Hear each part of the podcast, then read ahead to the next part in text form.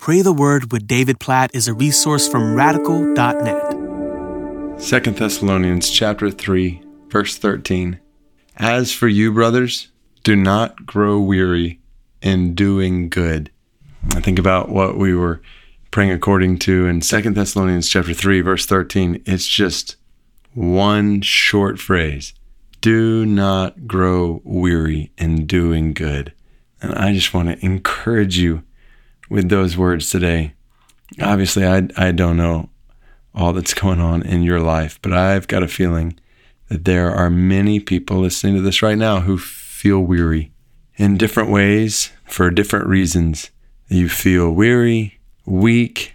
There are just a variety of things around you in your life, in your family, in your work, in church, whatever it may be, that have contributed to weariness in your life, that there's a desire for rest. And on one hand, I want to encourage you to rest in Jesus today and his love for you, rest in his promises to you, rest in his sovereignty over all things, to know that he has all things in his hand, including you. In Psalm 37 24, he talks about how he upholds you with his righteous right hand that there is a rest we can find in Him that supersedes everything this world may throw at us.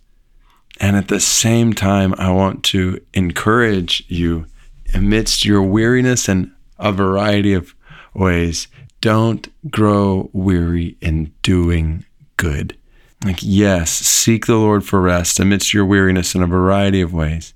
But as you rest in Him, don't grow weary in doing good and encouraging others who are also weary around you and pointing others to the rest and joy and peace and love and salvation, life that are found in Jesus, in loving your neighbor as yourself. Don't grow weary in doing good and building up others according to their needs in Christ Jesus and walking in holiness and integrity and righteousness in honoring the Lord with your words and your desires and your motives and your thoughts. Don't grow weary in any of these things. Don't grow weary in loving your family and friends and neighbors and coworkers don't grow weary in doing good. Don't let your weariness become a reason for doing evil.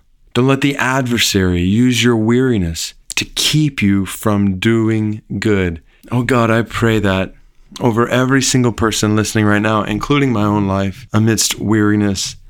God, we pray that you would help us not to grow weary in doing good. God, help us to excel in doing good, by the power of your strength in us, by your grace at work in us, by your goodness in us. God, we, we pray amidst weariness for rest in you, for rest in all the ways we mentioned earlier your love for us, your promises to us, your hope in us, your power in us. God, we pray for your strength, for your peace, for your wisdom, all the things that we find in you alone. God, we, we pray for your help in all these ways. And as you supply us with all that we need amidst weariness, we pray that you would help us not to ever grow weary in doing good. God, by your strength in us today, help us to thrive in doing good for others' good, for our good, and ultimately for your glory, that people may see goodness in us and give glory to you in heaven. God, we pray this according to your word in 2 Thessalonians 3:13 in Jesus name. Amen.